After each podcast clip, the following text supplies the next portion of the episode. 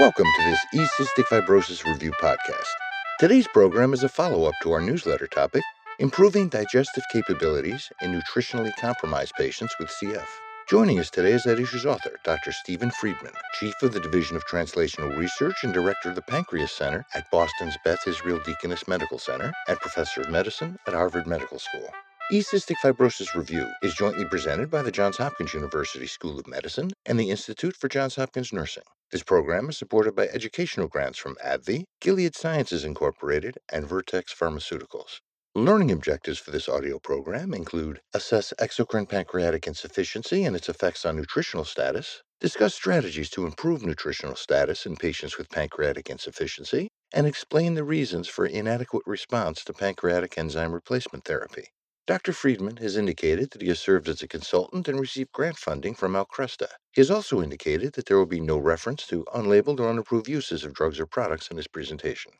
I'm Bob Busker, Managing Editor of E-Cystic Fibrosis Review, and I want to thank you, Dr. Freedman, for joining us today. Thank you so much. It's a pleasure to be part of this. Your newsletter issue, Dr. Freedman, presented recent findings about how early malnutrition impacts cystic fibrosis comorbidities and mortality, the importance of early testing for pancreatic insufficiency, and how intestinal abnormalities can limit the effects of PERT. Today, I'd like to focus on how that information can be applied in clinical practice. So if you would, Doctor, please start us off by describing a patient situation. A 6-month-old infant with CF diagnosed through newborn screening at a fecal elastase of 120 micrograms per gram of stool at 3 months of age. However, she's not gaining weight as expected. Let me start off with a very basic question, Doctor. From a diagnostic perspective, is this patient pancreatic insufficient? So that's a great question. Fecal elastase values greater than 200 micrograms per gram of stool is normal. Values less than 100 micrograms per gram of stool is considered abnormal, and it's a gray zone between 100 and 200. So this patient would technically not be absolutely pancreatic insufficient. What's important, based on a recent article by O'Sullivan and colleagues in Journal of Pediatrics, as reviewed in the newsletter, is that a single fecal elastase value may not be sufficient to truly diagnose exocrine pancreatic insufficiency. So it's important to have a follow-up by at least 9 months of age, and in this case, sooner if this patient with CF is not gaining weight. It's important to remember that other factors contribute to poor nutritional outcomes, and that includes intestinal abnormalities. We know that loss of normal CFTR gene function not only affects the pancreas, but also has an impact on intestinal epithelial cells, and thus can affect the ability of an infant to absorb those critical nutrients. In addition, as I'll discuss a little bit later, it's important to rule out other potential factors that result in increased energy demand, such as an occult lung infection or other abnormality. So, should this patient be receiving PERT? And if so, what would her ideal dosing be? It's clear that newborn screening is having many important outcomes in patients with CF, in part because of earlier strategies to improve nutritional outcome. As to whether she should receive PERT based on this fecal elastase, it's not unreasonable to begin PERT and also to repeat fecal elastase to be sure that she's truly exocrine pancreatic insufficient. A recent article by Haupt and colleagues in Journal of Pediatrics, as referenced in our newsletter, shows that, in fact, it can be difficult to achieve the optimal dosing of pancreatic enzymes.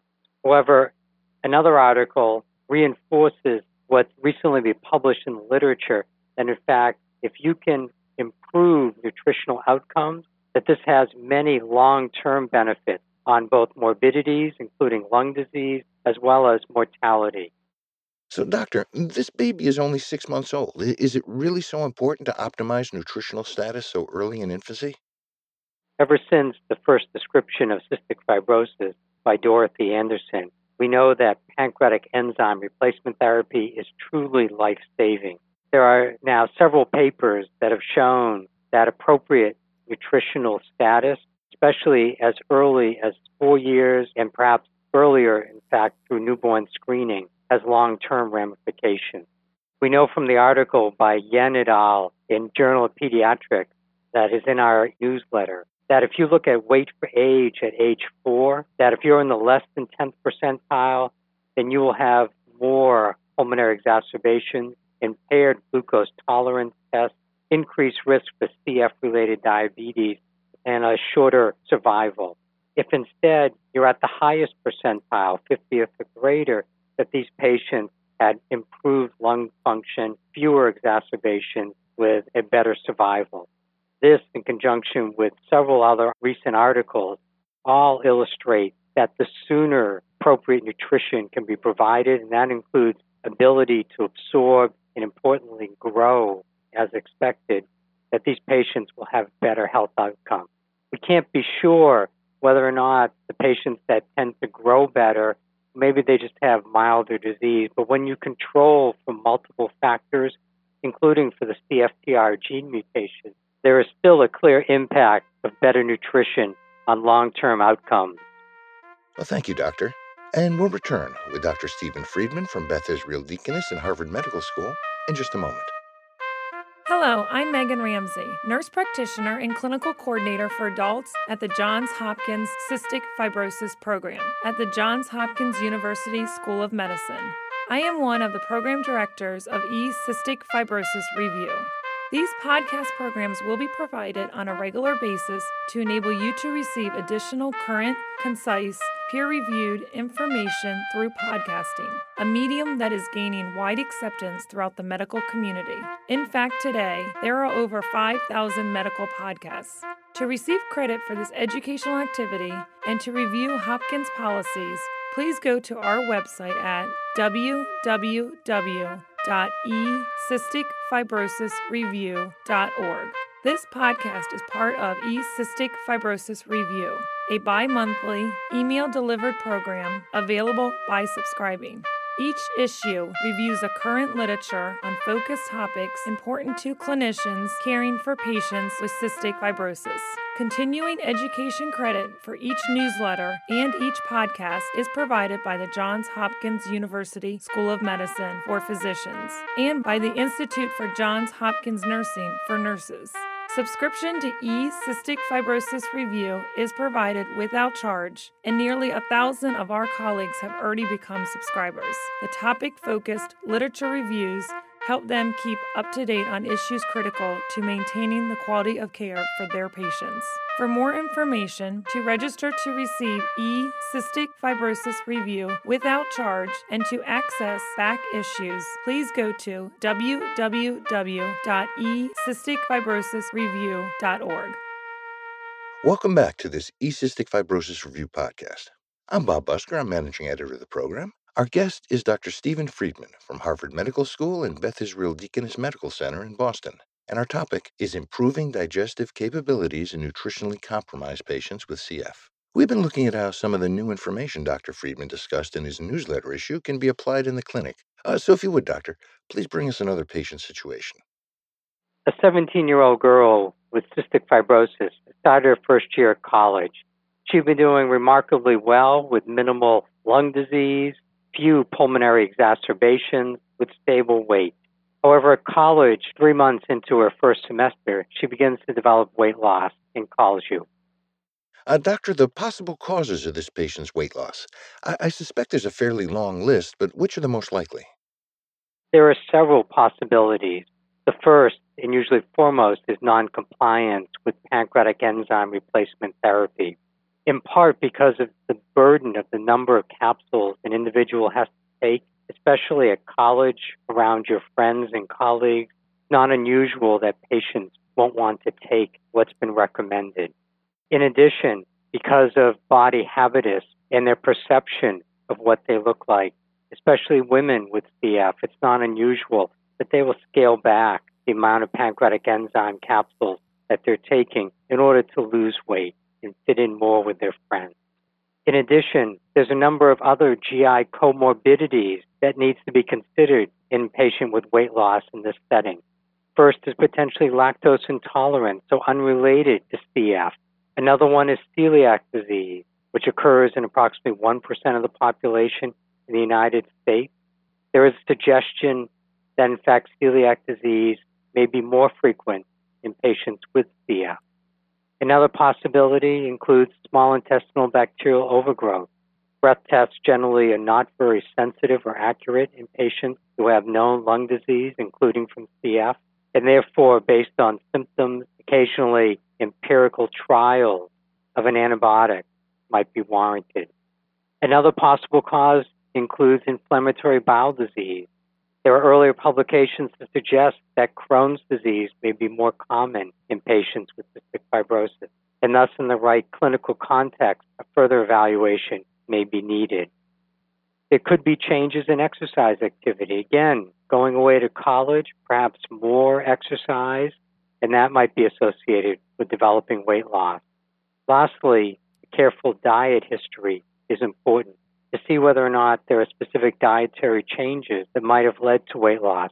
Not infrequently, it's difficult to maintain 100 grams of fat consumption per day, which is the standard recommended dietary fat intake for patients with CF. Is it possible her weight loss might suggest worsening lung disease or possibly an occult infection? Absolutely. Anyone who's losing weight who has cystic fibrosis needs to be further evaluated. We know that having any type of infection increases energy demand and can be associated with weight loss. And a careful history as well as potentially further testing needs to be done. There was a wonderful review back in 2000 by Paul Pencharz and Peter Dury on the pathogenesis of malnutrition and cystic fibrosis and its treatment. And what they did is they broke down the pathogenesis of energy imbalance in CF into three areas. The first is pancreatic, intestinal, or biliary abnormalities as a result of loss of normal function of CFTR. And this leads to increased losses. So whether it's pancreatic insufficiency, whether it's an intestinal defect, the lack of appropriate absorption, or changes in bile salt secretion affecting micelle formation, all of this leads to increased losses from the gut. The second aspect is that perhaps as a result of loss of CFTR, that there's a cellular defect that results in increased resting energy expenditure, hence driving increased need. And the third area is decreased intake. This can be iatrogenic, this can be psychogenic, this could be from GI symptoms, so anorexia, nausea, vomiting. We know overall that energy deficits, irrespective of the three areas I just went through, these energy deficits are magnified in the setting of any catabolic process. Catabolic process being an infection, especially lung disease. And as a result of exacerbation of the lung disease and CF, increased use of respiratory muscles, immune dysfunction, and all of this drives increased energy expenditure and hence can lead to weight loss if not appropriately diagnosed and effectively treated. With all that said, Dr. Freedman, what would your next steps with this patient be? I would have a frank conversation with her. I'd first ask her in a non-threatening way, is she being compliant with pancreatic enzyme replacement therapy, acknowledging the difficulties in taking so many capsules with each meal, and that you're here to help her and not be confrontational. Based on her response to that, then you should talk about the importance of maintaining pancreatic enzyme replacement therapy at the doses you recommended if she's not able to be compliant. But it's what's important is to have this conversation where you're in a partnership with her as opposed to just telling her what the dosing should be. You can emphasize why weight loss can have such a deleterious effect overall on her CF, putting her at risk of pulmonary exacerbations and infection, affecting many other aspects potentially of CF, including potentially long-term outcomes. If she's compliant, I would then explore, could this be something related to diet, to lactose intolerance? Does she have symptoms of small intestinal bacterial overgrowth with bloating, abdominal distension, perhaps looser stools? Could she have celiac disease? If that's not clear, then a PTG, IgA blood test should be obtained. And then if she's still not better, then probably she does need to be seen and evaluated in your office. As I mentioned earlier, it's important to go through diet to see if she's able to be compliant with consumption of 100 grams of fat per day, especially living away at college. It may not be so feasible to maintain those dietary recommendations. Lastly, it's possible that she could have certain types of infections, whether it's bacterial or possibly Giardia, but generally that presents with loose stool in the setting of weight loss. Dr. Freedman, let me ask you to focus on the reasons behind the sometimes inadequate response to PERT therapy. In talking about this patient, for example, you noted that the first thing to investigate when a patient is losing weight or failing to gain weight is PERT compliance. Now, we know that the pill burden of a PERT regimen is difficult for many patients, so my question to you is, do you feel that compliance is the primary reason for the lack of response in some patients taking PERT, or is it something else? So that's a great question. It's actually more than compliance. All currently FDA-approved pancreatic enzymes are porcine-based. Unfortunately, these are not as effective as our own human endogenous pancreatic enzyme. In addition to the pancreatic enzyme replacement therapy not being very effective, there's a number of other factors specific to the CF gut that's a problem. First of all, we know that the pH optimum generally has to be 6 or greater for the enteric coating of these porcine pancreatic enzymes to be dissolved. A paper by Gelfand and Associates in Digestive Disease Sciences, which is discussed in our newsletter, showed that, in fact, alkalization is impaired in the proximal small intestine of patients with CF based on pH capsule studies. In addition, we know that this lack of alkalization of the proximal intestine in patients with CF affects bile salts being able to form effective micelles. That would result in decreased fat absorption. In addition, we know that this lack of alkalization also decreases mucus unfolding, leading to increased viscosity, affecting mucosal integrity, nutrient assimilation, and also predisposes to small intestinal bacterial overgrowth. As a result, in addition to the issue of compliance, both these relatively ineffective porcine pancreatic enzymes, as well as the milieu in the gut with this lack of alkalization, altogether is the perfect storm. As a result, there's limited effective digestion of what's taken in from the diet, and then in conjunction with the CFTR-related intestinal defects, this lack of effective absorption together frequently results in the malnutrition that's so characteristic of patients with CF. What can you tell us about the ongoing research to address these issues? This can be divided into three groups. The first is research on new enzymes. Ideally, we'd want enzymes that are active across a wide range of pH and thus not affected by the lack of alkalization that occurs in the intestine in the setting of CF. We also want enzymes, ideally, that aren't dependent on bile salts for maximal activity. We'd want them not to be affected by hydration status. Generally, microbial-based pancreatic enzymes, including proteases and lipase, would fit that bill. These are generally active over a wide pH range, do not need an enteric coating to maintain stability, and are not generally dependent on bile salts. There have been extensive studies on a combination of microbial-based lipase, protease, and amylase, further testing's ongoing.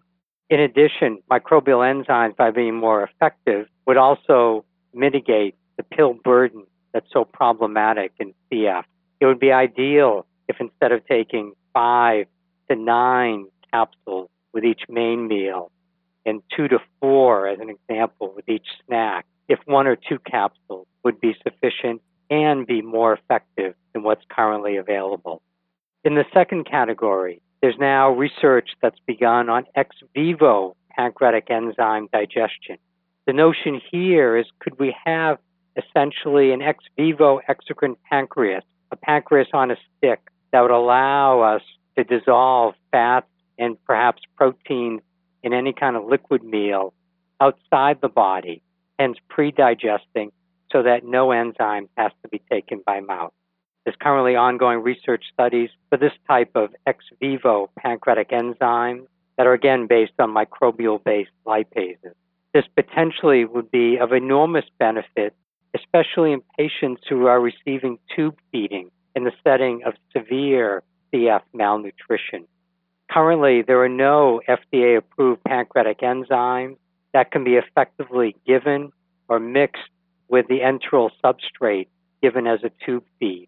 Not unusually, patients are told to take pancreatic enzyme capsules before a tube feed is begun and then after, but we know that's probably not very effective.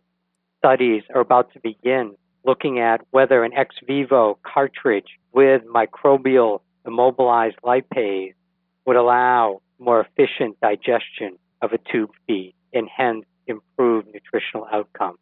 The third group is whether or not we can provide better nutritional sources. Up till now, the recommendations have been to have patients with CF consume 100 grams of fat per day. We know that a 100-gram fat diet per day is associated with better outcomes compared to a low-fat diet. However, it's now time to focus on the types of fat. For example, we know that omega-6 or N6 fatty acids are pro-inflammatory, while N9 and especially N3 fatty acids are anti-inflammatory. Thus, the types of fat, not just the amount of fat, may have important outcomes in the morbidity and perhaps even the mortality in patients with CF.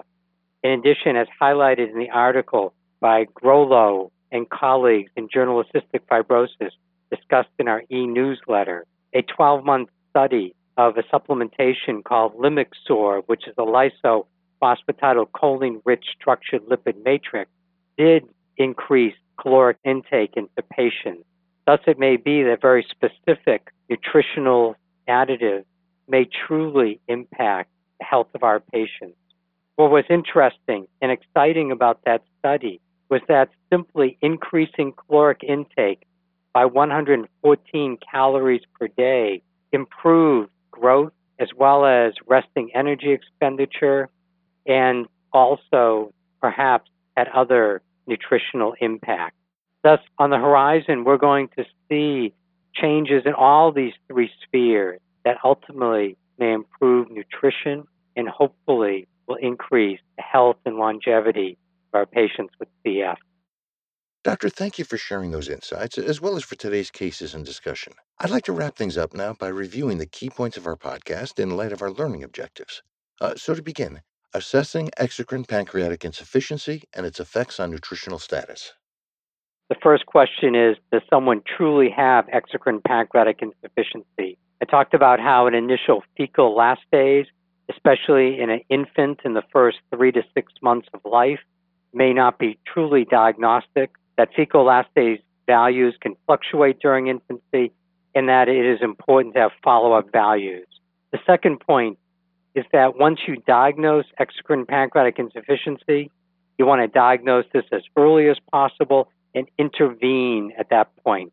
As I discussed, the sooner you appropriately nutritionally replete someone, the better the long-term outcome, both morbidities and mortality.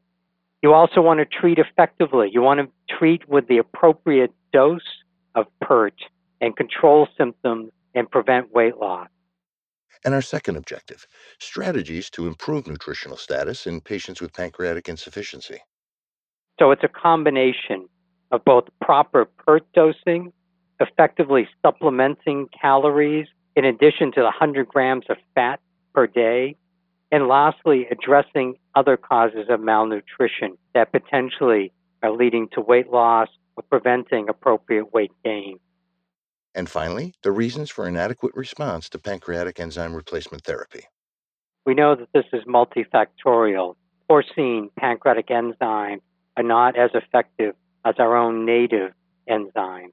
In addition, as a result of CF-related alterations in pH of the duodenum, bile salt abnormalities affecting the intestinal epithelial cells, that patients tend to suffer from malnutrition. Dr. Steven Freedman from the Harvard Medical School, thank you for participating in this E-Cystic Fibrosis Review podcast. Thank you so much. It's truly been a pleasure to be part of this. To receive CME credit for this activity, please take the post test at www.ecysticfibrosisreview.org/test. This podcast is presented in conjunction with the E-Cystic Fibrosis Review newsletter, a peer-reviewed literature review certified for CME-CE credit, emailed monthly to clinicians treating patients with cystic fibrosis. This activity has been developed for the CF care team, including pulmonologists, pediatric pulmonologists, gastroenterologists, pediatricians, infectious disease specialists, respiratory therapists, dietitians, nutritionists, pharmacists, nurses and nurse practitioners, physical therapists, and others involved in the care of patients with cystic fibrosis. There are no fees or prerequisites for this activity.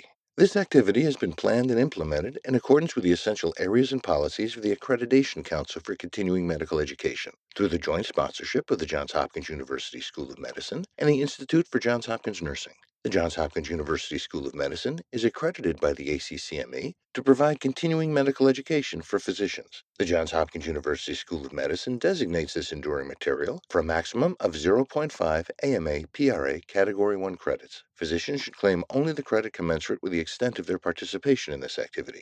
The Institute for Johns Hopkins Nursing is accredited as a provider of continuing nursing education by the American Nurses Credentialing Center's Commission on Accreditation. For nurses, this 0.5 contact hour educational activity is provided by the Institute for Johns Hopkins Nursing. Each podcast carries a maximum of 0.5 contact hour. This educational resource is provided without charge, but registration is required. To register to receive E-Cystic Fibrosis Review via email, please go to our website, www.ecysticfibrosisreview.org. The opinions and recommendations expressed by faculty and other experts whose input is included in this program are their own. This enduring material is produced for educational purposes only. Use of the names of the Johns Hopkins University School of Medicine and the Institute for Johns Hopkins Nursing implies review of educational format, design, and approach.